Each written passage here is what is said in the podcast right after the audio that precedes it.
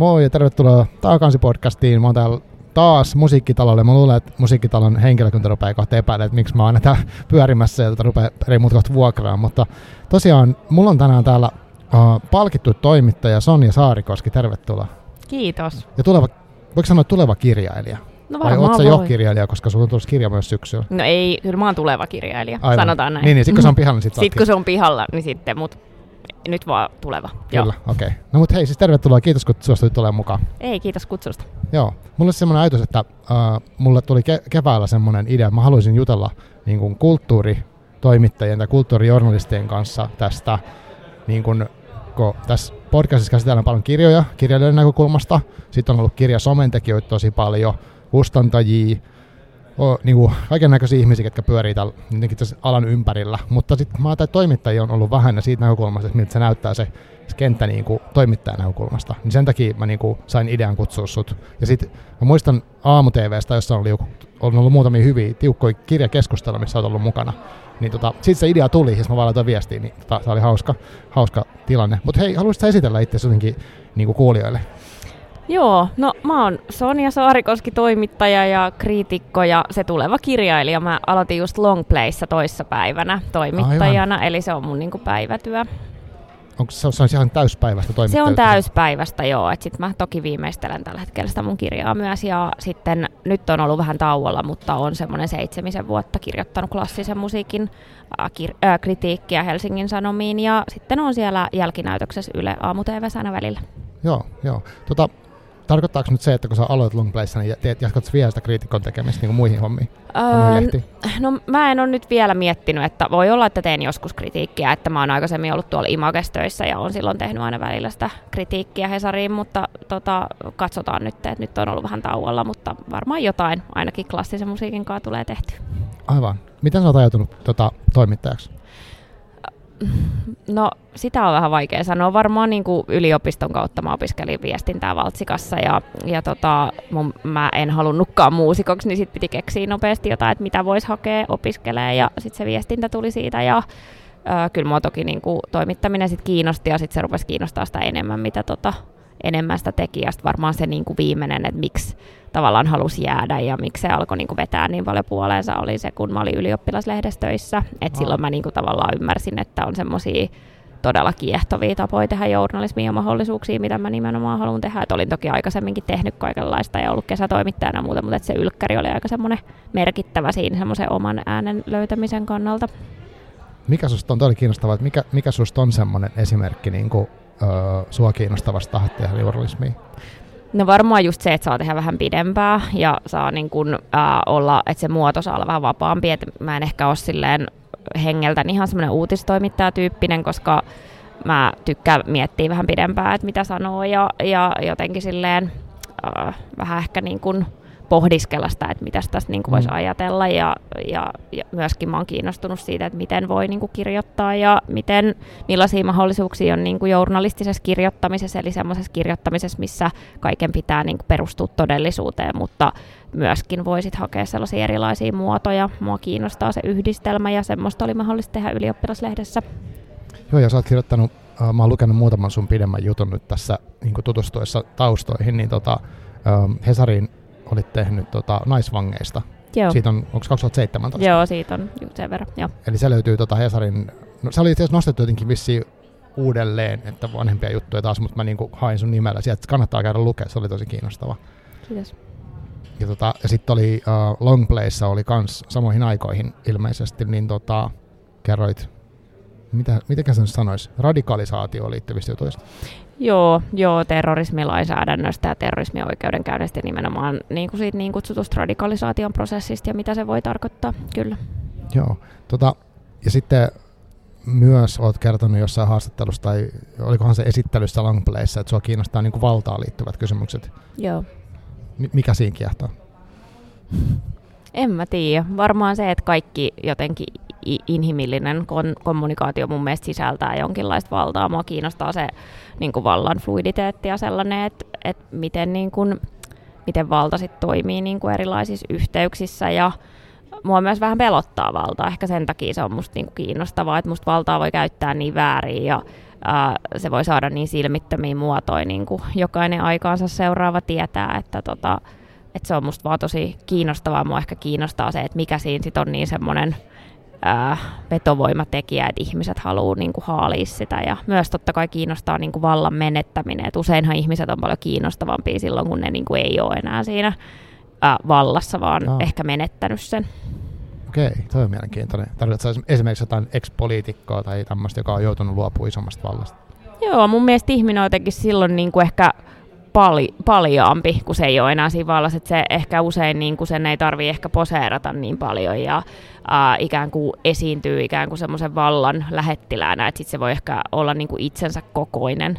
Muistaakseni Jutta Urpilainen jotenkin sanoi näin kerran yhdessä jutussa, jonka mä tein ylkkäriin, se oli just menettänyt sen puhe, Demaria puheenjohtajuuden, hävinnyt sen puheenjohtajavaalin, niin, niin tota, se oli musta hyvin sanottu, että musta semmoinen, niin kuin, mua kiinnostaa ihmiset silloin, kun ne ei niin kuin, kaikki performoi jotenkin tai siitä ei niin. pääse pois, mm. mutta mua kiinnostaa kuitenkin sellainen ää, ää, ainakin semmoinen monimuotoisemmat performanssit kuin vaan se, että sä vaikkapa esiinnyt nytten jossain tietyssä valtapositiossa, missä on mm. semmoiset tietyt kommunikaation ää, määrätyt muodot vallitsevat. Aa, aivan se politiikka Suomessa tykkästä siitä, kun sinä oli moni, ketä oli ollut aikaisemmin vallankahvassa jossain tiukoissa paikoissa, ne kertoisit myöhemmin, että miltä, minkälaista se oli. Sitä oli kiva seuraa. Joo, niin oli. Se oli tosi taitavasti tehty, kyllä. Joo.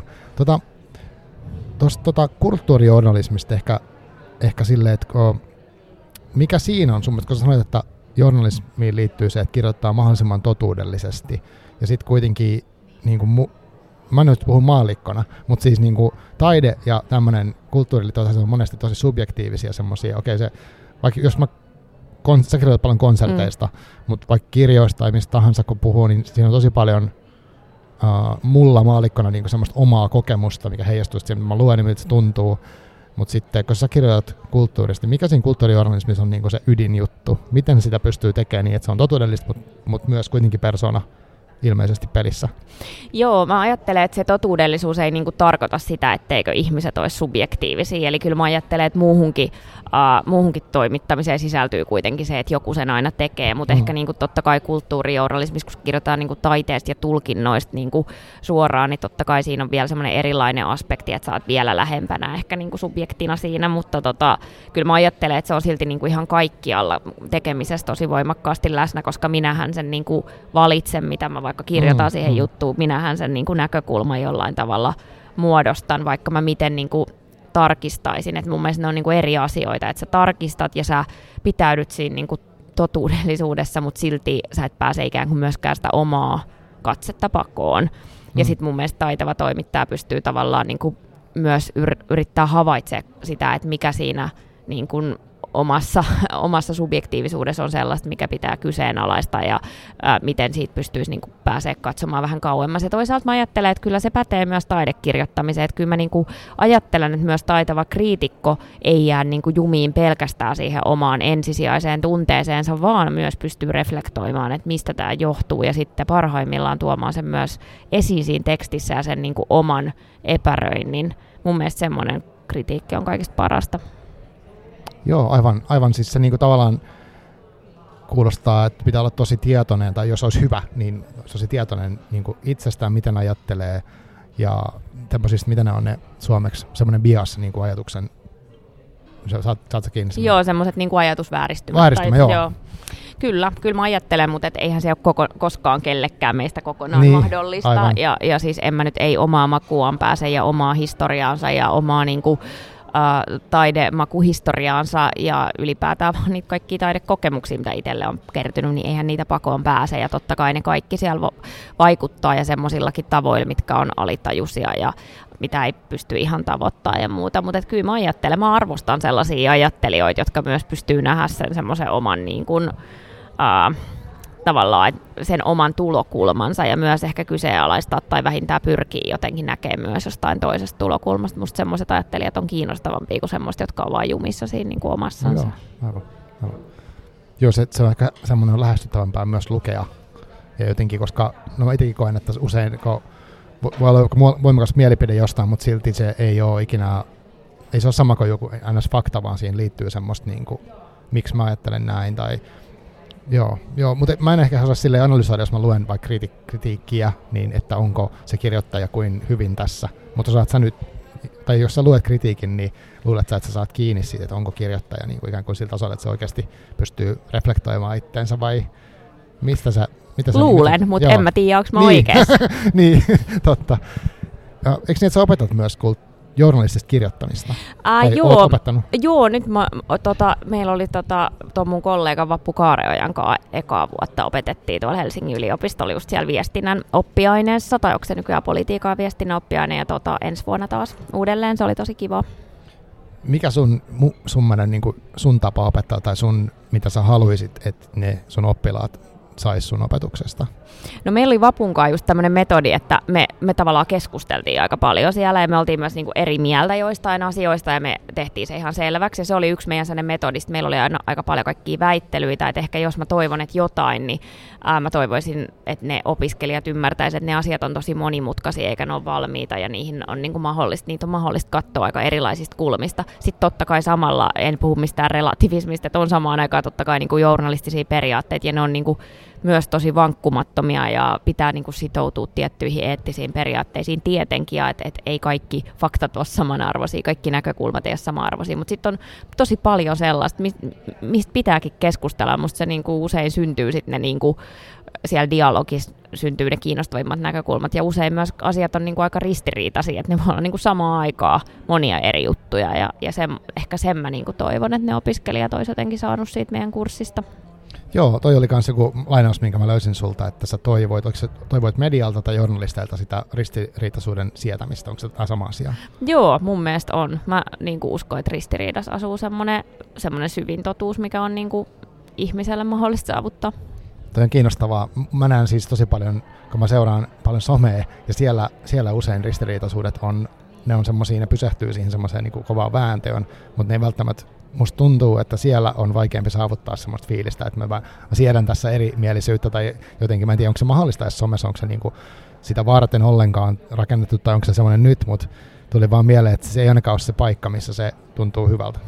Joo, siis todellakin ja sen takia just välillä koenkin aika suurta vierautta siellä, kun tuntuu, että se ei vaan jotenkin niin kuin kestä sitä sellaista ristiriitaa. Sehän on usein myös silleen, että minkälaiset vaikka jutut levii somessa, niin ne on usein ehkä sellaisia, ei aina todellakaan, mm. mutta et, et usein saattaa olla jotenkin semmoisia, jos on joku tosi tietty ja vahva niin kuin näkökulma maailmaa. Ja en mä sano, etteikö joskus pitäisikin ottaa just sellaista, en mä niin kuin niinkään halua sanoa, mutta sitten ehkä useimmiten mun mielestä se ristiriitaisuus ja semmoinen, että miten niin kuin monimutkaista se kaikki on, niin musta se on niin kuin, ää, kiinnostavampaa ja totuudellisempaa ja sit se, se ei ehkä oikein sovi sinne somemaailmaan. Joo, mun tuli mieleen, kun sanoit aluksi, että tykkäät pitkästä muodosta. Varmaan longplay on sulle täydellinen, voisi kuvata täydellinen mahdollinen paikka. Mm. Mutta tota, siis uh, niin kun, no someenkin liittyy, ja sitten vaikka, jos mä nyt saan viitata, niin siihen aamu-tv kulttuurikeskustelu, mikä tulee joka torstai jälkinäytöseksi vaan. Kyllä. Ja tota, siinäkin on vartti tai joskus 20 minuuttia, tänään taisi olla 18 minuuttia aikaa, ja ihmiset keskustelee monesta eri aiheesta tosi lyhyessä ajassa, niin siinäkin on musta kiehtovaa silloin, kun ne raatilaiset on jostain ehkä vähän eri mieltä tai tulee eri näkökulmia vähintään, mutta mun mielestä siinä ei ole tarpeeksi tilaa sille keskustelulla. Ja onko sitten niinku se ristiriitaisuus, niin mitä, mä tiedän, musta tuntuu, että se vaatii niinku tilaa, se ei, se ei toimi nopeasti ja se, se vaatii senkin takia ehkä tilaa, koska joskus vaikka joku, tulee joku iso tunnereaktio jostain jutusta, ja sit, että sen pystyy sit prosessoimaan ilman, että vaan huutaa ja näyttää keskariin, niin tota, se vaatisi enemmän tilaa kuin vaikka 15 minaa. Joo, mä oon ihan samaa mieltä. Ja, mutta se on kuitenkin niinku kiinnostavaa, että nimenomaan siellä TV-formaatissa niin kuitenkin semmoinen keskustelu on jollain tavalla mahdollista. Että siellä, siellä on edes jollain tavalla mahdollista löytää niitä ristiriitaisuuksia versus sit jotenkin kirjoitetussa muodossa jossain sosiaalisessa mediassa. Että se on niinku, se kuitenkin se jonkinlainen niinku ristiriita on siellä mm. mahdollista, että nimenomaan se tekee sitten TVstä parempaa. Musta on hyvä havainto, että, että tavallaan sen tyyppistä mä kyllä tykkään myös sit niinku teksteissä, mutta jostain syystä sit siellä, varsinkin kun ihmiset kirjoittelee itse siellä sosiaalisessa mediassa, niin sit se, se homma on niinku ihan toisenlaista. Joo, Mulla tulee mieleen se, että kun keskustelussa, jos mäkin vaikka nyt sanoin jonkun jutun, niin mä voin sitten seuraavassa lauseessa tai niin kuin siinä dynamiisesti yrittää tarkentaa sitä tai jopa niin kuin oppia siitä meidän välisestä dialogista sitten muuttaa tai sanoo jotain muuta, mutta sitten jos mä heitän vaan lausuntoja just someen esimerkiksi, niin, tai tosi lyhyihin teksteihin, niin eihän mä voi tehdä sellaista. Just niin, siinä tavallaan katkee se yhteys. Ja varmaan se on vaan, että ihmiset ei ole sille ihan samalla tavalla oikeasti kommunikaatiossa keskenään kuin mitä se on sitten niinku siellä jotenkin live-tilanteessa mahdollista. Miten sä päädyit siihen tota aamutelkkari hommaan? Ne vaan perusti sellaisen, mikä oli musta siis tosi tosi kiva, että, että ne niin kun halusi perustaa tuommoisen aamu-tv-yhteyttä, tämmöisen kulttuurikeskusteluohjelman. Mä kyllä toivon, että se niin jatkuu, koska se, niitä ei ihan liikaa täällä niin Suomen maassa ole. Ylipäätään meidän, meillä pitäisi olla enemmän keskustelua, mutta en osaa sanoa, että mikä se oli. Siis ne, ne pyysi mua mukaan ja mä olin kiinnostunut menemään ja olen kyllä tykännyt siitä. Joo, siis mäkin tänään just tota, mietin sitä, ja monen, monetta kertaa mä olen tässäkin varmaan sanonut sen, että mä haluaisin, että olisi enemmän kulttuurikeskustelua No vaikka telkkarissa, tai miksei enemmänkin telkkarissa. Nyt on kulttuurikokteil, sekin jäi kesätauolle, ja sitten on tämä. Ja tota, se on tosi vähän per viikko tai per kuukausi. Että jos miettii vaikka kuinka paljon vaikka urheilu, vaikka en nyt välttämättä halua tehdä vastakkainasettelua, mutta vähän sen kuitenkin. Että miksi ei sille ole enemmän tilaa. Mä oon ihan samaa mieltä. Toivottavasti tulisi niin, lisää. Kyllä, joo. Ja tota, mutta siis joo, mä oon kiitollinen siitä, että se on olemassa.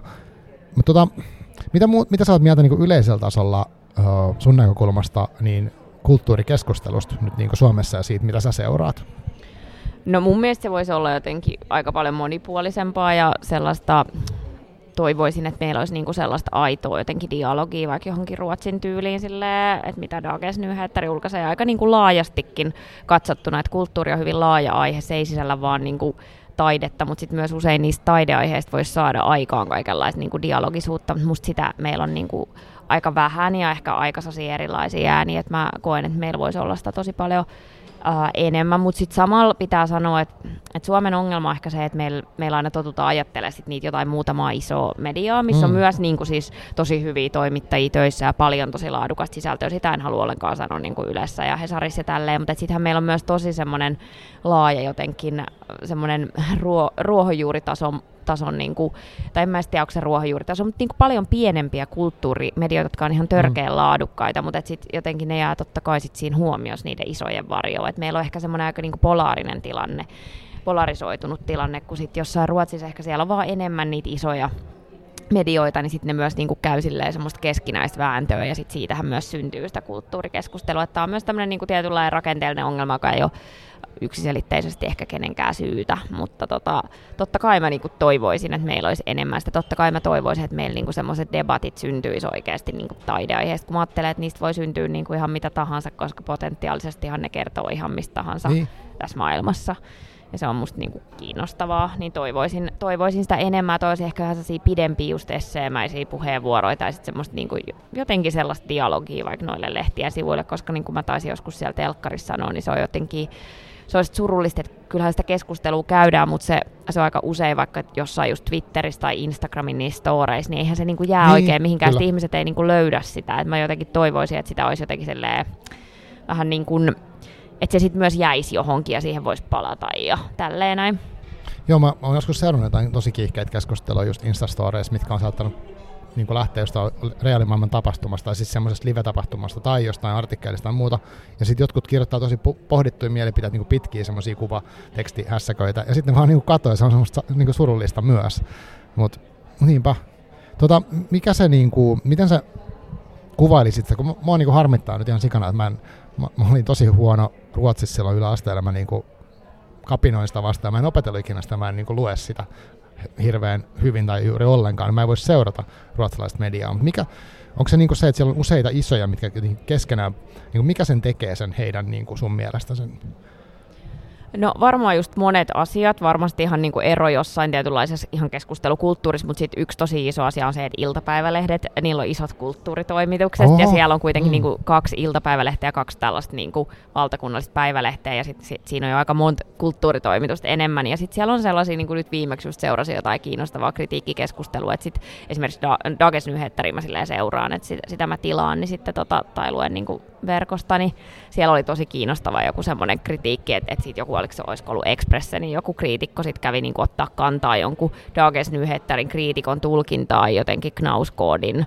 misogyniasta tai jotain, mikä oli musta mm. tosi kiinnostavaa Joo. freesiä. Siis silleen, että siellä on niinku ton tyyppistä. En mä, en mä ehkä ihan tommoista Suomessa näitä. Onhan meilläkin nyt niinku viime aikoinakin ollaan nähty niin näitä äh, kritiikkidebatteja mm. ja sitä aina vuoden välein kritiikki myös kuolee Suomessa, mutta mut sitten niinku jotenkin ehkä silleen jotenkin silleen, että et ne oikeasti ne erilaiset äänet jotenkin olisi vuorovaikutuksessa silleen vähän niin kuin kipakassakin, niin ei meillä ehkä ihan sitten, semmoista meillä ei ehkä ihan, ihan sitten kuitenkaan ole. Ja se ei mm. niinku kuitenkaan johdu siitä, etteikö niitä mielipiteitä olisi, mutta ehkä, ehkä täällä ei vaan sit ihan niinku totuttu. Me ollaan ehkä sitten silleen niinku myös tässäkin asiassa konsensushakuisempi yhteiskunta. Joo. Tai ollaanko, ehkä semmoisen voi kysyä, mutta... Niin ehkä. Mä, mä oon kuullut siis semmoisen, mä en tiedä mistä analyysi tuli, mutta että meillä, olikohan se Ranskan kulttuuriin verrattavassa keskustelussa tai jotenkin tämmöinen, että, että meillä tuntuu, että jos joku ihminen on eri mieltä, niin se on tavallaan niin loukkaavaa henkilökohtaisesti. just näin, just näin. Mutta sitten jossain muualla on ehkä sellaista, että okei, sä oot eri mieltä, haa, mä oonkin tätä mieltä, mitä sitten? Joo. Et, on kiehtovaa. Joo, ja tota mä kyllä kaipaisin, siis semmoista niinku rehellistä, jotenkin hyvähenkistä eri mieltä olemista, ja silleen, että se, se jollain tavalla meillä on musta vielä vähän niinku kehittymättä, se on myös musta tulee semmoisessa mediakritiikissä jotenkin, se on varmaan monen asian summa, en mä, en mä sitä osaa sanoa, että mistä kaikesta se johtuu, se, sitä pitäisi varmaan jotenkin tutkiskella, mutta, tota, mm. mutta että todellakin niin kun mun mielestä sellaiselle olisi enemmän tilaa Suomessa. Joo.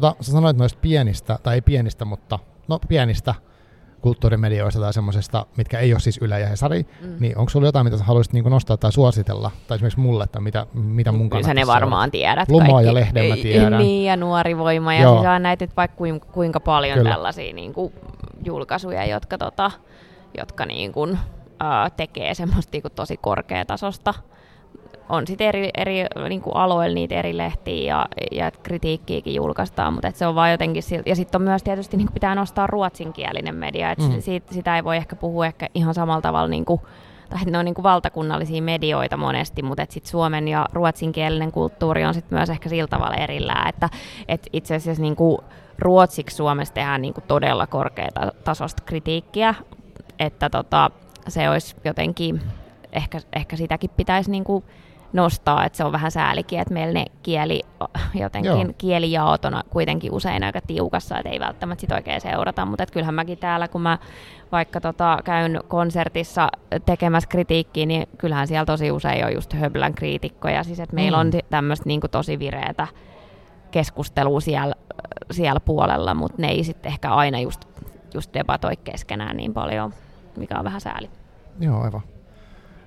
En tiedä, ehkä, ehkä me joskus nähdään vielä joku semmoinen kulttuuridebattiohjelma. Toi mm. Arttu Seppänen visio, että hän haluaisi tuossa semmoisia kahden tunnin kerran viikossa niin semmoista kunnon kulttuuridebattia, josta eriytyisi niin ihan mainstream-telkkarissa. Musta kuulosti hauskalta. En tiedä, mm. tuleeko koskaan, mutta... Joo, se olisi hienoa. Tai radiosta tai jotain. Niin, niin, et, et se, olisi niin kuin, se olisi tosi jees. Mä olin semmoisessa, tota, se oli myös hauska, mä olin Pietarsaaressa keskustelutilaisuudessa, semmoinen Rusk-festivaali, ja se oli tosi hyvä, kun siellä oli, se oli aidosti kaksikielinen, että jossain Joo. Pietarsaaressa tommonen on mahdollista. Että sekin, sitäkin mä toivoisin, että mä vielä joku päivä näkisin, että ihmiset voisivat oikeasti käydä vaikka sillä omalla äidinkielellä keskustelua, ymmärtää mm-hmm. toisia, ja siinä olisi Joo. aidosti vaikka tommonenkin mahdollisuus, just jossain kulttuurikeskustelussa voisi olla tosi tarpeen, mutta siihen me ei olla kyllä vielä täällä päästy. No niin, tota, um, onko sulla niin kun, tai sä, miten sä itse luokittelet itse, että oletko niin kulttuurijournalisti vai journalisti, joka myös tekee kulttuurijuttuja, miten sä identifioidut? No kyllä mä oon ihan vaan niinku toimittaja. Et en mä oikein silleen osaa mulla ei ole myöskään mitään hirveän vahvaa kriitikkoidentiteettiä, että mä teen niinku sitä kritiikkiä ja, ja mä arvostan kritiikkiä, mä seuraan niinku sitä keskustelua ja mä oon sit silleen kiinnostunut ja utelias, mutta se ei ole mun niinku ensisijainen identiteetti ja sekin tavallaan tapahtui vähän niinku vahingossa, miksi mä sitä aloin tehdä. Ja sitten mä kuitenkin ajattelen samalla myös niin, että musta se kritiikki ei ole sillä tavalla niin kuin erillinen asia siitä muusta niin kuin taidekirjoittamisesta, tai musta nekin on niin kuin parhaimmillaan jotenkin jatkuvassa vuorovaikutuksessa toistensa kanssa, ja näinhän se on myös ollut iän kaiken, että et taiteilijat on kirjoittanut paljon kritiikkiä, mm. ja, ja niin kuin toisinpäin, että mä välillä näen sen semmoisen siinäkin sen dikotomian myös vähän silleen, ää, keinotekosena. Ää, joskin mä ymmärrän, että ne jännitteet syntyy ja laalaa, mutta, mutta tota, kuitenkin musta se ihannetilanne olisi se, että, ne niinku, että se olisi niinku dialogista. Miten sä ajauduit tuohon, kun sanoit sattumalta rupeat kriti- kritiikkiä, niin miten se tapahtui? Öö, no mulla on se sellon soittaja tausta, ah, että okay. mä oon niinku opiskellut sitä ja sitten tota, mä olin niin kuin kulttuuritoimituksessa kesätöissä, niin sitten ne, sit ne pyysi mua kirjoittamaan ja sitten mä suostuin. En tiedä, oliko hyvä vai huono asia, mutta tässä sitä on kirjoiteltu jo aika pitkään. No tosi pitkään, joo. Mä luin niitä, en ole kaikkia niitä juttuja lukenut, niitä on ihan hirveästi Hesarin sivuilla. Joo, mä toivon, että kukaan ei ole lukenut niitä kaikki. tota, kun sä meet äh, katsoo tai ku, siis kuuntelemaan nyt konsertin, ja onko niin, että sä kirjoitat pelkästään niin kritiikkejä niin klassisen semmoisiin konsertit, oletko niin erikoistunut tavallaan siihen? Joo, joo en mä, mm. oon mä kirjoittanut elämässä jonkun yhden muun kritiikin varmaan, niin, mutta, niin. mutta, tota, mutta mun mielestä se on niinku sellainen, tai että mä haluan ehkä säilyttääkin ne muut sellaisena, no. mistä mä en niinku ehkä sitten kirjoittaisi, ja mä myöskin ajattelen, että se vaatisi tosi pitkän perehtymisen, jos mä haluaisin jostain niinku muusta alkaa kirjoittaa, mutta klassista musiikista kyllä. Kun sä menet niinku kuuntelee konsertin tai esityksen tai mikä vaan teoksen, niin tota, osaatko kuvailla sitä, että miten se tapahtuu, että siitä tulee juttu? Niin kuin mitä, mitä sä, mihin sä kiinnität huomioon ja mistä se, onko sulla joku pohjaidea, että tästä sä kirjoittamaan ja sitten joku näkökulma vai muodostuuko siinä kuunnellessa vai miten se, niin kuin miten se kaikki tapahtuu? Kyllä mä ajattelen, että ideaali on kuitenkin se, että, että ei missään nimessä mene sinne millään niin kuin ennakkoasetuksilla, mutta sitten totta kai on joskus näin, että, että jos vaikka katsoo, että no et, et, totta kai se tekee niinku taustatöitä ja, ja niinku tsekkailee niitä taiteilijoita etukäteen, niinku kuuntelee levytyksiä ja, ja niinku mietiskelee tollaisia asioita, että sikäli ei sinne nyt silleen mene, niin, tai että se on ihan normaali valmistautumiset, mutta et kyllä sitten, kyllä mä niinku ajattelen, että se ikään kuin, että mitä, mitä mieltä siitä on, niin kyllä sen pitää muodostua sen itse konserttikokemuksen kautta ja että mitä siellä itse konsertissa tapahtuu ja, ja näin mä niin kuin haluan toimia, mutta tota, mutta sitten se on vaan, sittenhän sitä vaan menee sinne, ja mä oon, mä oon semmoinen, mä en tiedä, että et tekeekö kukaan muu kriitikko niin kuin noissa konserteissa niin paljon muistiinpanoja kuin minä. Siis mä kirjoitan niin kuin tosi paljon, koska mä aina on silleen, että mä en usko, että mä pystyn palauttaa, kun mm. ne asiat, se on niin, kuin niin ajassa tapahtuvaa toimintaa, että sit usein se on vielä silleen, että sit kun mä aamulla kirjoitan sen, nykyään mä kirjoitan sen aina vasta aamulla aikaisemmin, aikaisemmin, kun mä olin vähän niin kuin kokemattomampi, niin sit mulla oli semmoinen niin kuin paine siitä, että tuleehan se valmiiksi, mä saatoin jo mm. illalla tehdä jotain. Mutta nykyään mä teen vasta aamulla, kun sitä on vähän niin kuin kerennyt jotenkin sulatella ja tälleen näin. Ja, ja sitten mä saatankin tehdä se aika pitkälti niin kuin ulkomuistissa, että mä vaan tarkistan niitä mun muistiinpanoja, mutta silti se on tosi tärkeää, että ne on siellä.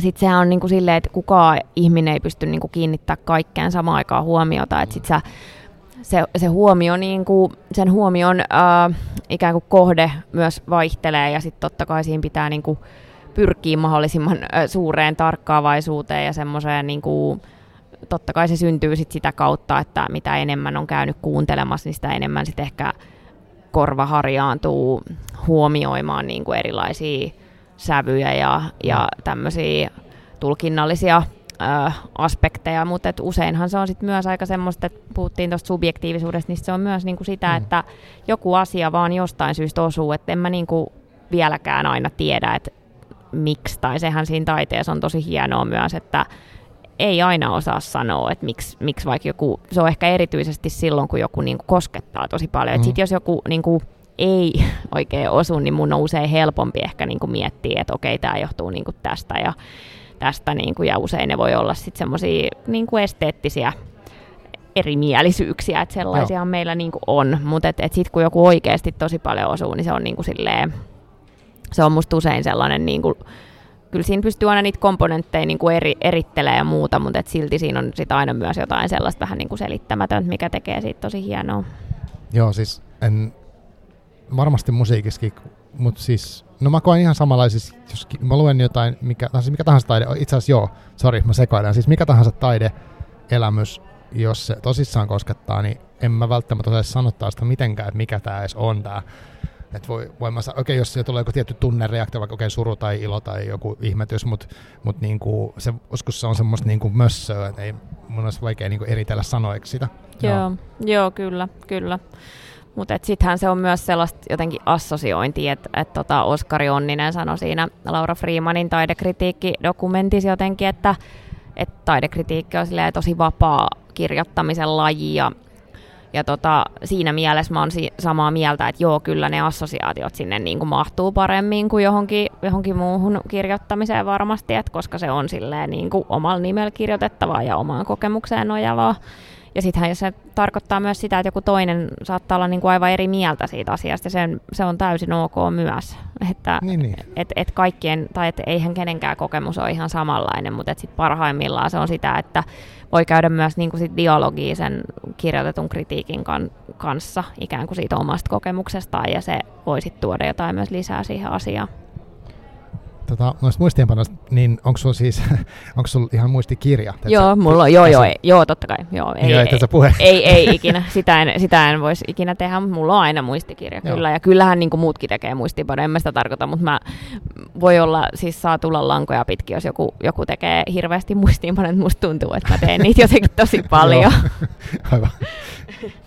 Kyllä. Joo, si- onko ne niinku tyyp... Mitä voisi olla esimerkkinä, niinku, mitä sä kirjoitat sinne? Ei ole pakko siis paljastaa mitään niinku salaisia Ei, merkintöjä. ei mut- ne mitään salaisia. Mä oon, va- siitä on nyt puoli vuotta aikaa, kun Ah. mä oon, mutta et, et varmasti jotain sellaista, mikä niinku, uh, usein vaikka yllättää jotenkin jossain niinku kohdassa, että jos on vaikka jotain niinku, uh, y- kyllä siellä on aina myös niinku yleisiä huomioita. Usein mä kiinnitän just niinku huomioon fraseeraukseen. Sitten jos on jotain hienoja sooloina, on niinku taas aika perus. Mutta sitten jos on jotain sellaista, mikä vaikka niinku yllättää tai särähtää, niin ne mä Mm. laitan aina ylös uh, jotain, mikä niinku osuu jostain erityisestä syystä, oli se sitten niin kuin tosi hieno tai sitten jotenkin jotain sellaista, mikä, mistä mä en niin paljon tykkää ja, ja jotain. Ja sitten jos mä oon jotenkin tosi silleen, että jos mä oon vaikka sitä mieltä, että okei, että nyt on vaikka, jos mennään tosi silleen detaljatasolle silleen, että okei, että vaikka on jotain niin kuin, ää, intonaatio, puhtausongelmia ja muita, niin sehän on nykyään, nykyään hyvä, että sit voi myös niinku kuun, tarkistaa seuraavan päivän, jo, kun usein niistä tehdään striimit, että kyllä mä tommosia, että en mä ikinä katso sitä siis uudelleen silleen kokonaan, mutta että saatan mä jotain tollaisia asioita myös, niin kuin, että jos mä vaikka väitän, että joku on jossain on intonaatio-ongelmia, niin kyllä mä sit pyrin sen niin kuin tarkastaa. Ja sitten on tietysti niin, että, että tämmöisetkin asiat on sellaisia, että kaikkihan ei kuule vaikkapa puhtausasioitakaan samalla tavalla, että ne ei ole mitenkään absoluutteja. Että sit siinäkin pitää muistaa, että en minä ole mikään Jumalan torvi tässä, että et, et, nämä on myös niinku sellaisia, ihmiset kiinnittää erilaisia asioihin huomiota ja, ja tota, näin se vaan menee, mutta et, äh, vaikka tommosia, sit, ky- kyllä mä sitten katon totta kai, että jos on jotain niinku, vaikka jotain, että jos mä näen jotain, jos, jos siellä on mun rytmistä häikkää tai tämmöistä, niin kyllä mä noikin saatan pistää ylös ja sitten jotenkin, että jos musta jos siellä tapahtuu jotain niin kuin poikkeavaa tai että jos musta vaikuttaa jo, niin kuin kapellimestari eleet saattaa olla sellainen asia, mihin mä joskus niin kuin, tai, tai voi olla, että tulee kiinnitettyä huomiota tai aina siihen tulee kiinnitettyä huomiota, mutta sitten niistä saattaa kirjoittaa, jos siellä vaikuttaa olevan mun mielestä jotain tosi niin kuin merkille pantavaa. Ja kyllä mua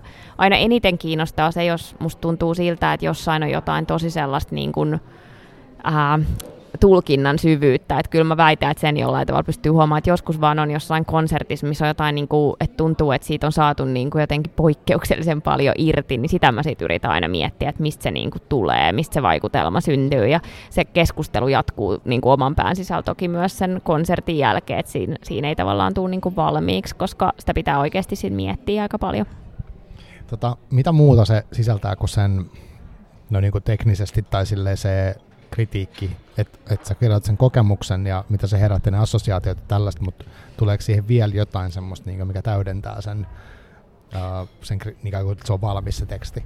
No totta kai musta siinä pitää olla niinku kontekstia niistä biiseistä, ja sitten kyllä mua niinku kiinnostaa ohjelmistosuunnittelu tosi paljon, kyllä mua kiinnostaa se, että miksi näitä biisejä on niinku päätetty vaikka yhdistellä toisiinsa, sitten mua kiinnostaa sellainen, että jos siinä on tosi kii- niinku hyvin suunniteltu ohjelma, että se on vaikka just jotenkin hyvän pituinen, nykyään mä tykkään tosi paljon sellaista konserteista, jos ei ole väliaikaa, ja, ja Aa. niinku, tai jotenkin kaikkeen tällaiseenkin kiinnittää huomiota, ja siis, että et, et ne musta kuuluu siihen, ja totta kai just on tosi kiinnostunut silleen niin kuin, aa, jostain, että miksi jotkut biisit on vaikka päätetty soittaa yhdessä ja välillähän sitä ei niinku itse tajuu ja sitten sit niinku saattaa just miettiä sitä ja kysyä jolta, että tajusit sä, että et, et miten tämä voi, niinku, mi, mi, niinku, että mikä homma tässä on, mutta ja onhan siis toki usein niinku konserttiohjelmissa on aina joku näkökulma, mutta kun ei sekään ole mikään niinku absoluutti, että silleen mua niinku kiinnostaa pohtia tollasia, että miksi miksi joku on, niin kuin, miksi nämä sopii erityisen hyvin yhteen, Mm. ja aina, ainahan ne ei sovi erityisen hyvin yhteen minun mielestäni, mutta sitten joskus ne on niin kuin erityisen onnistuneita ja semmoista tietysti arvostaa. Onko sitten tuossa joku prosessi, että uh, kun sä kirjoitat sen tekstin ja pistät eteenpäin, niin käykö joku vielä sitä läpi ennen kuin se julkaistaan, mitä se käytännössä menee? Uh, joo, siis kyllä ne sitten toki lukee just tuolla, tota, tuolla Hesarin deskissä ja, ja siellä on paljon tosi kokeneita kulttuuritoimittajia, jotka myös itse käy paljon konserteissa ja sieltä saa tosi usein tosi hyviä juttuja sit vielä niin kuin ja, ja semmoista niin kuin tarkkaa lukemista, että sitä kyllä arvostan tosi paljon. Onko sitten tota, tuleeko noista keskustelua sun tietoon tai niin kuin näistä esimerkiksi nyt näitä sun kirjoittamista tota, kritiikeistä, niin tuleeko siitä sulle palautetta tai liikkuuko jossain niin kuin lehtien palstojen ulkopuolella juttua? Joo, kyllä niistä. Kyllä muusikot tykkää miettiä niitä ja, ja tota, joskus sit saattaa kantautua munkin korviin, mutta usein se saattaa olla sit jotain sellaista, mistä mä en kyllä itse tiedä, mutta mulla on semmoinen periaate, että et tota, mä kyllä yleensä sit, jos mä, jos mä niinku vaikka huomaan, että jossain, jossain Facebookissa on jotain keskustelua tai muuta, niin, niin kyllä mä sit niinku osallistun siihen, tai että mä niinku, en mitenkään sillä tavalla, että jos joku on vaan sille, että on niinku eri mieltä, mutta että, tavallaan, että jos on selkeästi esimerkiksi joku semmoinen asia, mikä, mikä niin kuin koetaan, että se on vaikka ollut niin kuin epäoikeudenmukainen tai, tai jotain, niin kyllä mä siihen niin kuin pyrin, pyrin niin kuin vastaamaan ja perustelemaan sen asian. Kyllä musta se on niin kuin, no mä oon ajatellut, että se niin kuin kuuluu siihen periaatteessa. Mä en niin kuin sano, että se on aina niin kuin kivaa, mutta mun mielestä silti jotenkin, kyllä mä oon silti halunnut tehdä, ne, tehdä näin. Liittyykö se niin kuin siihen valta-vastuu-tyyppiseen juttuun?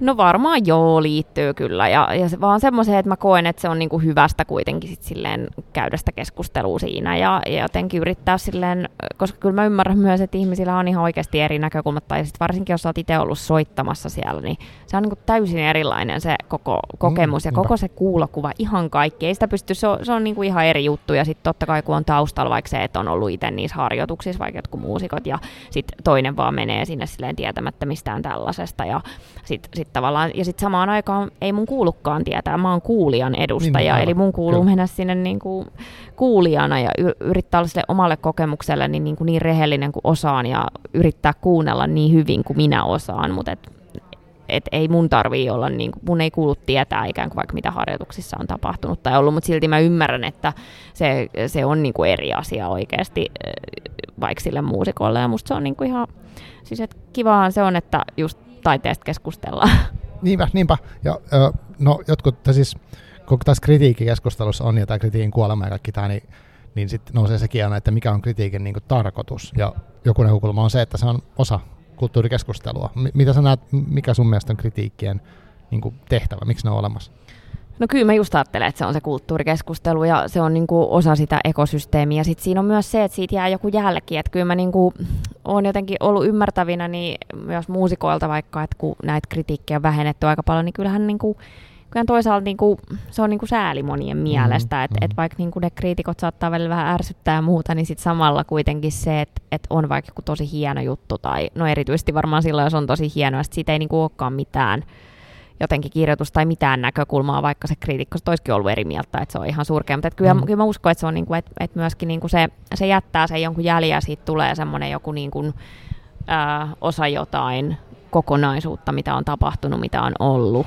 Ja musiikki on niin katoavaista, että okei, meillä on nykyään jotkut niinku striimit, ja, mutta eihän siitä jää mitään muuta. Et se on niinku vaan se kerta yleensä kaksi kertaa, ja, ja sitten se on niinku siinä, niin, niin ehkä semmoinenkin merkitys voi olla. Ja sitten myös niinku semmoinen merkityksen muodostaminen on niinku kiinnostavaa tavallaan myös sit se, silleen, kyllä mä ajattelen, että se on myös niinku jälkikäteen kiinnostavaa, että mitä joskus on vaikka ajateltu jostain, ja ja eritoten tietysti sitten, kun on niinku uusia sävellyksiä ja, ja niinku semmoisesta, että se, se on niinku se ensimmäinen ikään kuin kerros siihen niin kuin kirjoittamiseen ja muuta, mutta että, et, kyllä mä ajattelen, että sillä on tollaisia merkityksiä. Ja sitten parhaimmillaan siinä voi musta olla joku semmoinen merkitys sille yksittäiselle kuulijalle, joka on ollut siellä, että jos se jotenkin mm-hmm. löytää siitä vielä jotain mm-hmm. lisää itselle, koska kyllä mä ainakin ajattelen näin, että mulle monesti ne taidekokemukset jotenkin elää mukana, ja sitten mä saatan esimerkiksi olla silleen, että mä alan jälkikäteen tykkää jostain, mistä mä en niin kuin aluksi tykännyt. Että mä tavallaan tajuun jotain vasta jälkikäteen, tai mä oon niin kuin silleen, että aa, okei, okay, että siinä oli niin kuin vaikka tämmöinen pointti, tai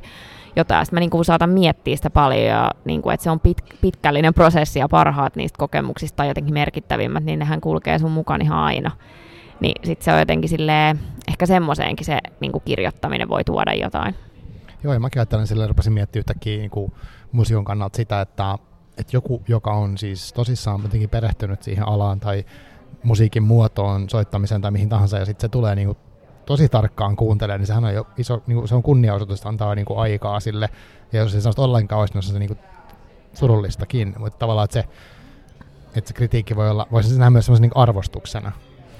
Niin, kyllä mä ainakin itse niin kuin, arvostan tosi paljon sitä niin kuin, varmasti voi tuntua joskus erilaiselta jo, joku, joka on silleen, että mitä toi nyt tuolla kirjoittaa ihan väärin tai tällä, että en mä niin kuin sitä, mutta et, et jotenkin itse, niin kyllä mä niin kuin arvostan suuresti sitä niin kuin, musiikkia ja niin kuin, muusikoiden ammattitaitoa jotenkin semmoista musiikkia taiteena ihan ka- kaikella tavalla, että kyllä se on silleen niin kuin, ja nytkin tästä olen lähdössä konserttiin ihan, ihan vapaa-ajalla. Niin Aivan. Tuota, kyllä, kyllä haluan, haluan niin kuin käydä ja kuunnella ja oppi kuuntele paremmin, oppi ymmärtämään. Tota, sanoit tuossa, että pyrit kirjoittamaan niin rehellisesti siitä omasta kokemuksesta, kun pystyt, niin onko se onko toi tommonen, onko se niinku taito sun mielestä, että pystyy kirjoittamaan tosi rehellisesti, vai onko se joku semmoinen rohkeusasia myös, että sä niinku ikään kuin uskaltaa kirjoittaa sen oman kokemuksen mahdollisimman suoraan? Joo, kyllä se on musta molempia, mutta sitten jotenkin tuohon musta liittyy vielä se kolmas komponentti, eli se itsereflektiivisyys, että ainahan se, että sä niinku töräytät sen just sen, että kyllähän ihmisille kaikenlaisia tuntemuksia tulee, ja mm, niitä ensimmäisiä mm. fiiliksiä ja jotenkin sellaisia aika niinku primitiivireaktioita, just joku inho ja viha ja muuta, niin kyllä minä ajattelen, että on se myös niinku sitä ammattitaitoa, että sä niinku ymmärrät, että, että välttämättä jos mua niinku vaikka primitiivisesti joku asia niin kuin suututtaa ihan älyttömästi, niin se ei välttämättä ole niin kuin koko totuus siitä itse teoksesta. Et, et mä ajattelen, että siihen sit sisältyy myös toi. Mutta et, et, kyllä niin kuin noiden asioiden puitteissa niin se pitää niin kuin jotenkin olla rehellinen. Tota, joo, toi oli hauska sanoa tuossa äsken, että sä oot menossa vapaa-ajallakin kuuntelemaan, eli tavallaan se tarkoittaa, että sä et pelkästään kuuntele työksesi, mutta tota, mitä sä koet, että onko kriit- musiikkikritikoiden kirjoittaminen vaikuttanut sun musiikkikokemukseen? Pystytkö niinku irrottaan sen, ottaa pois päältä sen kriitikon niin kuin ominaisuudet silloin, kun sä menet vaan huviksesi kuuntelemaan?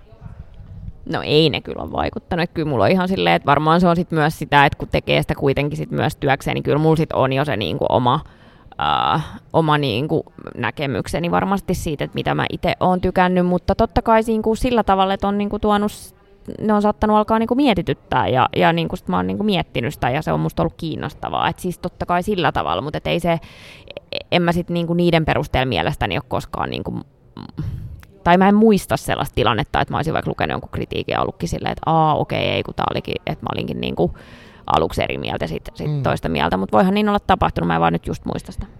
Joo, mulla on, mä en ole varma, onko silleen, että jos mä oon, mä oon yleensä en, ennen vaikka kirjan lukemista, niin haluan lukea välttämättä kenenkään muiden mielipiteet siitä, mutta sitten jälkikäteen niitä joskus kiinnostava lukea ja lukea useitakin. Jos mä oon tykännyt jostain kirjasta tosi paljon, niin sitten on kiva niinku, ehkä se vähän niinku jatkaa sitä kokemusta, että mä haluan fiilistellä sen kirjan kanssa olemista lukemalla jotain kirjablokkauksia tai vaikka kritiikkejä lähistä. Et se on ollut kiinnostavaa. Joo, ja sitten mulla kyllä muun taiteen kohdalla saattaa käydä, tai mä luulen, että mulla on käynyt niinku useammin, että et se on ehkä sitten silleen jotenkin niinku, mä luulen, että toi niinku musiikki ehkä silleen, ja etenkin niinku vaan silleen, että just joku operakin on jo eri asia, et se, mutta et, et niinku, tuommoinen niinku just orkesterikonsertit ja kamarimusiikki tälleen, niin, niin silloin ehkä jotenkin muodostuu niin, jo, tai että se on kuitenkin siinä se mun joku näkemys. En sano, että se on aina niin kuin oikea, mutta että se jostain syystä vaan näin, näin tapahtuu, mutta tota, varmaan just ammatillisista, ammatillisistakin syistä, mutta että varsinkin jossain muussa just vaikka jotkut leffat saattaa olla tosi paljonkin sellaiset, että musta on tosi kiinnostavaa sitten jotenkin keskustella joidenkin oikein sinefiilien kanssa, joidenkin su- tai mm, superammattilaisten mm, kanssa, niin jotenkin kaikista jostain semmoisista vaikka referensseistä, mä en niin itse tajuun niistä ja, ja sitten niin miettiä, että koska itse asiassa elokuvissakin usein mä oon kaikista varmin siitä, että tykkääkö mä siitä musiikista ja siitä niin äänisuunnittelusta, että se on tosi tärkeä mulle, mutta et, et sit niin se on musta tosi kiinnostavaa ja silleen, tuommoisten perusteella saatankin just muuttaa ää, muuttaa ainakin jonkin verran näkemyksiä todellakin. Joo. Tota, mulla olisi yksi semmoinen niin tavallaan toivekysymys niin kuin toimittajan työstä. Ja mä itsekin miettinyt sitä silleen, kun, siis kysymys on se, että minkä takia joskus tuntuu, kun seuraa vaikka haastattelua tai lukee lehtihaastattelua, niin toimittaja tuntuu kysyvän niin, kuin niin sanotusti tyhmän kysymyksen tai tyhmiä kysymyksiä. Ja mulla on siitä oma teoria, mutta onko sulla siihen joku näkemys? Tarkoitatko se tyhmillä kysymyksillä? Ehkä niin- yksinkertaista niin... kysymystä, että toi on varmaankin itsestään selvää, miksi se kysyy tuolla tavalla. No varmaan siksi, että sieltä voi just paljastua jotain tosi yllättävää. Että sit, sit tavallaan mä uskon, että usein myös ihmiset on vähän niin kuin enemmän silleen just ei niin performatiivisia silloin, kun ne kokee, että ne voi olla sille omi itseään. Että sit jos vaikka se toimittaja on tosi silleen, että joo, että et olen just väitellyt ja että olen niinku just, tiedätkö, tämä aihe on minulle tutumpi kuin mm, sinulle. Ja kyllä. sitten haastattelukysymykseni ovat tällaisia niinku väitöskirjan synopsiksia, niin sitten tavallaan niinku, se voi tavallaan myös ehkä vähän vaikeuttaa sen haastateltavan olo, että usein se on mm, parempi, mm, että kyllä mä oon saanut itse jo nuorena toimittajana semmoisen jotenkin ohjeistuksen, että, että olet tyhmempi kuin mitä niin kuin oikeasti olet. Että, että esitä, esitä olevas vähän tyhmempiä. Ja totta kai myös semmoisissa tilanteissa, jos vaikka halutaan saada tietää jotain sellaista asiaa, mikä, mitä se ei välttämättä halua kertoa, niin sekin voi olla niin kuin hyödyllistä, että se tavallaan että sä et just kerro, että mitä kaikkea sä oikeasti tiedät, että siinä voi niin kuin jotenkin,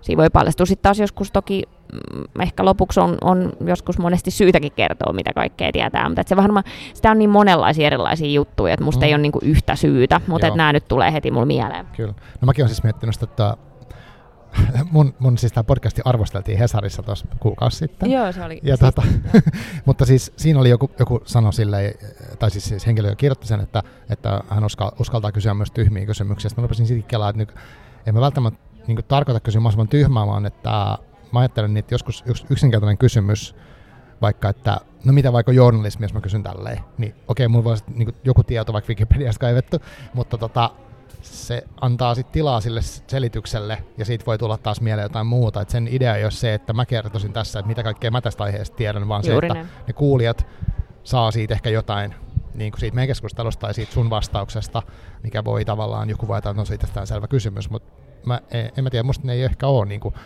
hirveän tyhmiä kysymyksiä ainakaan ole. Joo, joo, joo, ei kun mä, mä allekirjoitan ton. Joo, no, mutta siis tämä oli tämmöinen, niin mä, mä, tota, mä sain toivekysymyksiä, ja mä oon miettinyt itsekin myös, että mikä siinä kysymisessä on mielenkiintoista. Mm, joo, mutta hei, uh, sit jaksatko puhua vielä vähän aikaa niin sun tulevasta kirjasta? Puhutaan vaan. Joo, tota, sä oot siis kirjoittamassa kirjaa. Oli, kerro siitä kirjasta, mitä, sä, mitä siitä nyt tässä vaiheessa voi kertoa? No se tavallaan lähtölaukaus on varmasti toi sun mainitsema kuukausiliiteartikkeli vuodelta 2017, mutta on uusi aineisto ja mä oon tehnyt sitä syksystä 2020 ja, ja tota, se on niin kuin narratiivinen non-fiktio. Mulla on siinä päähenkilö, päähenkilöitä, naisia, jotka ovat olleet vankilassa, jotka ovat tehneet rikoksia ja, ja tota, mä oon seurannut moni heistä hyvin mm, niin kuin tiiviistikin tässä nyt niin kuin lähes kolme vuotta. Ja kirjan nimi on Naisvangit. Naisvangit, ja kertoo, okei, okay, naisvangit. Um, miksi tämä aihe?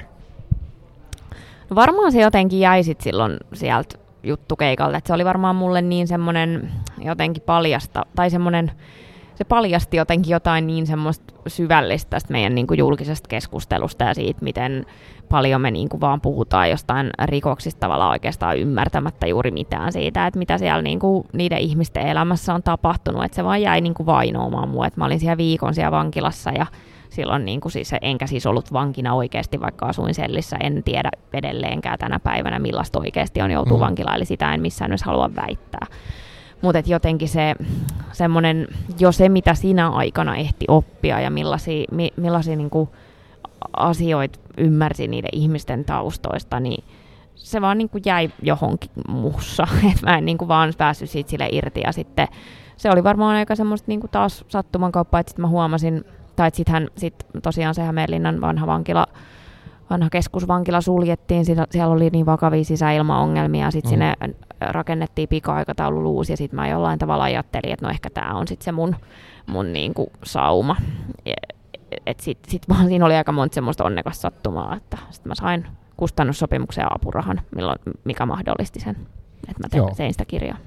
Joo, se ilmestyy nyt tänä syksynä, eikö Siltala kustantama? Joo, kyllä tosi mielenkiintoista. Mä siis luin sitä juttua ja, ja se oli tosi kiinnostava. Mulla ei ole myös vankila sitä kokemusta, mä oon vaan käynyt kerran, kun oliko se Sörka vankila, se oli avoimet ovet siis tutustumassa siihen tilaan joskus, mutta tästä on aikaa, mutta et jotenkin tämä, se oli mielenkiintoinen näkökulma, että sä, siinä jutussa varsinkin kerrottiin he, ihmisten jonkin verran taustoi ja sitten heidän kokemus siitä, että miltä se tuntuu se siellä oleminen tai miten he kokee sen, että mitä on tehnyt tai ei ole tehnyt tai se niin kuin syyllisyyden ja tämmöisten niin kuin miettiminen oli tosi mielenkiintoista. Mitä sä toivot, että se kirja niin kuin tuo ihmisille? En mä tiedä oikein osaako tuommoista toivoa. Tai siis tässä on niin se tulkinnallisuus kuitenkin myöskin, mutta totta kai mä niin kuin ajattelen, että ää, että kyllä se niin joku semmoinen motiivi tehdä toi on ollut niin kuin ymmärryksen lisääminen kuitenkin siitä, että mi, miksi niin kuin vaikka niitä rikoksia on. Ja totta kai on niin kuin sellaisia tiettyjä asioita, minkä, mitkä mun mielestä on niin kuin täysin retuperällä tässä niin kuin yhteiskunnassa liittyen esimerkiksi lastensuojeluun, että eihän se ole mikään salaisuus, että, että tota, ne asiat ei niin kuin kaikilta tosin lainkaan, lainkaan toimi ja siitä on paljon kirjoitettu. Eri toimittajat on kirjoittanut tosi hyviä juttuja. Kyllä mä ajattelen, että se on niin kuin sellainen asia, mikä absoluuttisesti myös pitäisi niin kuin saada kuntoon tässä yhteiskunnassa, että et todellakaan ihmisille ei ole samanlaiset lähtökohdat elämään, todellakaan ei voi puhua mistään mahdollisuuksien tasa-arvosta, mm. että kyllä, kyllä tuommoiset asiat mun mielestä pitää, että Suomi on sitoutunut YK-lapsen oikeuksien sopimukseen ja ne asiat pitää niin kuin saada jollain tavalla kuntoon, että kyllä että et lapsista pitää pitää huolta ja etenkin silloin, jos on niin kuin todella niin kuin vaikeista lähtökohdista jo valmiiksi, ja sitten niistä perheistä pitää pitää huolta. Et mä tämmöisiä mä tietysti niin kuin toivon, ne on niin kuin ulkokirjallisia asioita, mutta et ne on niin kuin mm. ehkä sellaisia asioita, että mä oon sitten niin kuin oppinut, mutta et mä en jotenkin ajattele, että mä voin itse esittää kellekään mitään toivomusta, että mitä sä saat tai et saa tästä, joo, vaan joo, se on kai. vaan niin kuin, mm. et, et, jotenkin niin kuin, totta kai sitä toivoo, että et niin kuin joku ymmärrys jostain asiasta vaikka voisi syventyä. Miten sä koet nyt tämän kirjan tekemisen VS? Onko tämä sulle journalismi vai jotain laajempaa?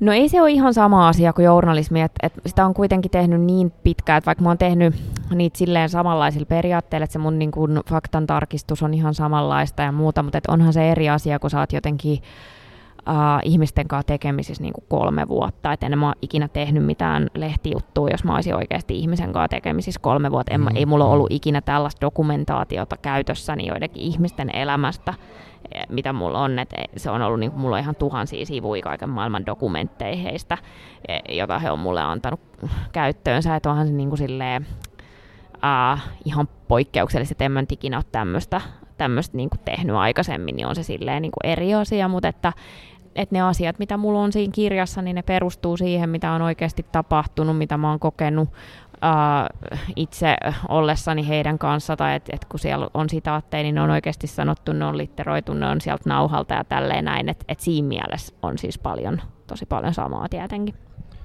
Joo, tota, siis vaikuttava kuulonen uh, projekti. Kolme vuotta on kuitenkin silleen pitkä aika tehdä, keskittyä tuohon. Tota, missä vaiheessa nyt on siis? Onko no se kaikki on... valmista vai vielä? No, no siis ei, se, ei se vielä ole valmis, että se on valmis sitten, kun se lähtee sinne painoon. Et on tässä vielä muutama kuukausi, mutta on, on toki niinku pidemmällä kuin vielä kertaakaan aikaisemmin tähän mennessä, että sanotaan näin. Joo. Joo. Joo, siis mä tosi mielenkiinnolla luen sen. Ja tota toi aihe on niinku semmoinen tavallaan yllättävä ja toisaalta ehkä en nyt siis tiedä, onko tuosta kirjoitettu suomeksi paljon. No nythän vaikka tota ilmestyi viime vuonna tämä Kaisa Tammen, tämä naisvankilan pomo. Aivan, et. Et, et on tässä niinku silleen, että on, on, ja naisvangeista on ollut niinku puhetta paljonkin, että mä en millään tavalla halua väittää, että mä oon niinku jotenkin ensimmäinen ihminen, joka tästä aiheesta mm. tekee mitään, että esimerkiksi niinku Kaisa on kuitenkin tehnyt vuosikymmenien uran naisvankien parissa. Et ehkä siinä on just se, että et, et ne näkökulmat voi olla sitten niinku vaihtelee ja sehän niinku totta kai on hyvä asia kaikkien kannalta, että on niinku erilaisia näkökulmia ja sitten sit niinku tulee niitä erityyppisiä, erityyppisiä jotenkin niinku, uh, mielipiteitä, näkö, näkemyksiä ja erilaista tietoa siitä, että et mistä ehkä näissä asioissa on kysymys. Joo. Tota, sanoit tuosta, että narratiivinen autofiktio, niin käännät Aa, ei, vielä... non-fiktio. Non, mit, mistä mä se auto, sorry. No, auto.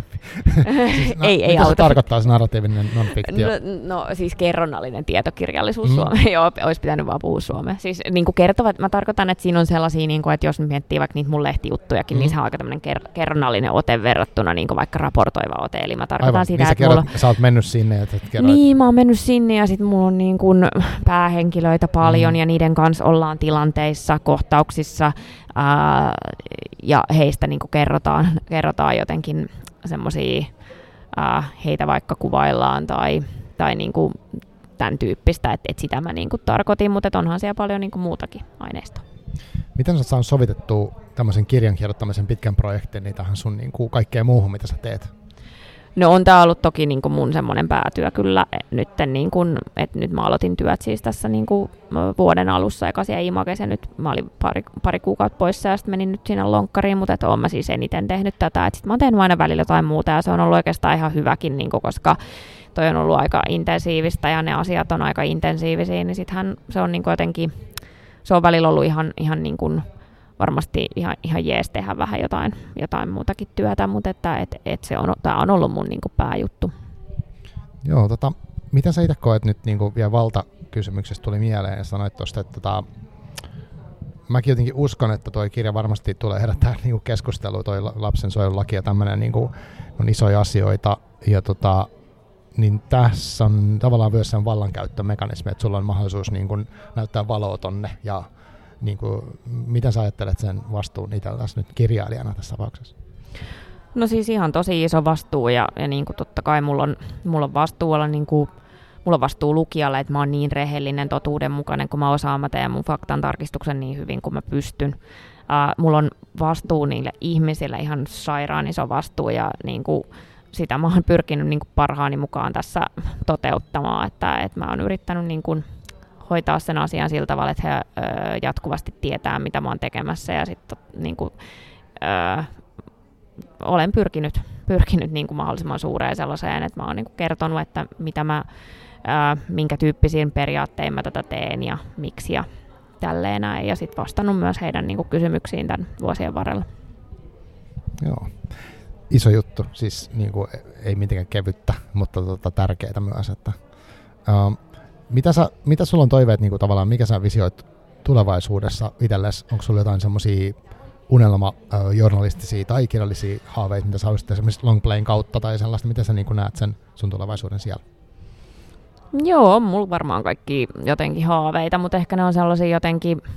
Mm, ei mulla ole ehkä mitään semmoista niinku konkreettista, mitä mä voisin niinku sanoa, mutta että, että totta kai mä, niinku, mä haluan yrittää opetella niinku, niin hyvin tätä juttua, mitä mä teen, kun mä osaan. Ja se on, niin kuin, se, se on niin kuin ikuinen, ikuinen tie, että, että siinä ei tavallaan tule valmiiksi. Ja että mua kiinnostaa niin kuin kirjoittamisen eri puolet ja varsinkin tämä niin kuin, tai ylipäätään niin kuin eri puolet kyllä voi sanoa, mutta että, että nyt tällä hetkellä mua kiinnostaa tämä, tämä tällainen niin kuin kertova non-fiktiivinen muoto ja semmoinen tietynlainen niin kuin liminaali, mikä siihen niin kuin syntyy silleen, että sä, sä tavallaan samaan aikaan niin kuin pyrit et siinä on semmoinen niin esteettinen ja eettinen niin kuin kohtaa jollain tosi kiinnostavalla tavalla ja sitä mä niin kuin haluan yrittää tehdä ja varmasti myös voi tulla jotain aikoja, milloin sit kiinnostaa vaikka joku muun tyyppinen kirjoittaminen ja sitten sit pitää miettiä, että osaako semmoista tai pystyykö semmoista opettelemaan.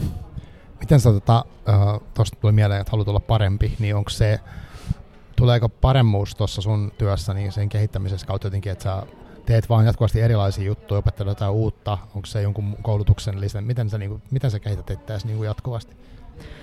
No mä yritän lukea tosi paljon kaikkea erilaista. Mä tarkoitan ehkä itse sitä, että et, et mä yritän tulla niinku parhaimmaksi semmoiseksi, mistä juuri minusta on. Et mä, mä en mm. tarkoita, että mä opettelen jotain, tai että voimme jotenkin ihaille vaikka katsoa joidenkin ihmisten tapaa käyttää kieltä tai jotenkin miettiä jotain rakenteita, ja totta kai tämmöinenkin on, mutta sitten mä myös yritän jotenkin miettiä, että mikä se on se jotenkin mahdollisimman totuudenmukainen ja rehellinen ääni, minkä mä voin oppia ja mi, mi, mi, mi, mitä kaikkea mä voin niin kuin sanoa. Että et tavallaan musta ihminen, jokaisella on niin kuin joku sellainen äh, joku ääni kuitenkin, jota voisit niin kuin kehittää, että mä en, mä en tavallaan voi olla kukaan muu, enkä mm. minkään muun tyyppinen, mikä mä oon, mutta siinä mitä mä oon, niin mä yritän jotenkin löytää vielä lisää. Okei. Okay.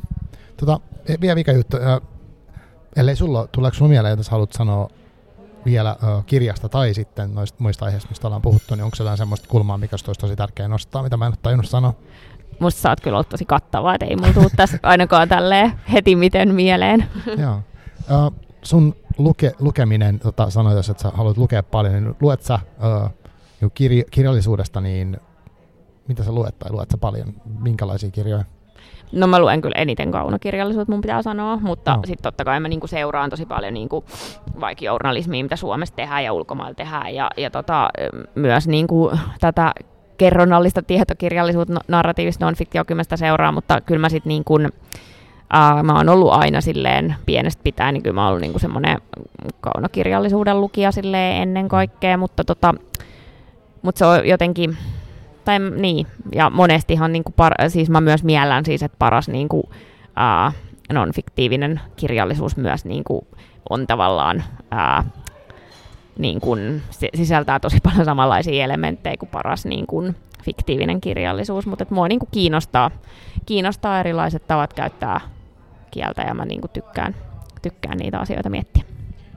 Onko sulla nyt viime aikoina tullut jotain semmoista tosi vaikutuksen tehnyt kirjaa, mikä tulee mieleen? No mä oon lukenut Olga Tokartsukia.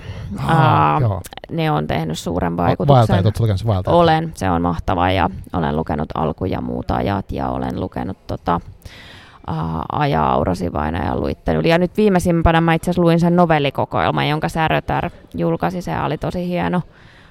Um, mitäköhän mä oon tota, No nämä on nyt ainakin semmoisia, mitkä on no. tehnyt suuren vaikutuksen, mutta olen, on, on tosi paljon, mikä on tehnyt suuren vaikutuksen ja, ja niin kuin kotimaista ja ulkomaista ja semmoista, mutta tota, toki nyt ihan viime, viime, viime aikoina mun pitää sanoa, että kyllä mä oon niin kuin aika paljon ollut kaiken maailman niin kuin, uh, vankeinhoidon opas Juh, tyyppisen kirjallisuuden kanssa niin kuin naimisissa, että tota, mutta et, et, joo, Tokartsukin voi mainita. Tokartsuk on hyvä maininta. Mä luin sen Vaeltajat kirjan vuosia sitten ja mulle aina vieläkin tulee se mieleen, se välillä se kirja ja se fiilis. Ei, en tiedä mikä siinä sitten osu, niin kuin nyt kun musiikista, niin en osaa sanoa sitä ehkä nyt just, mutta se, se että tosi voimakkaan jäljen se kirja.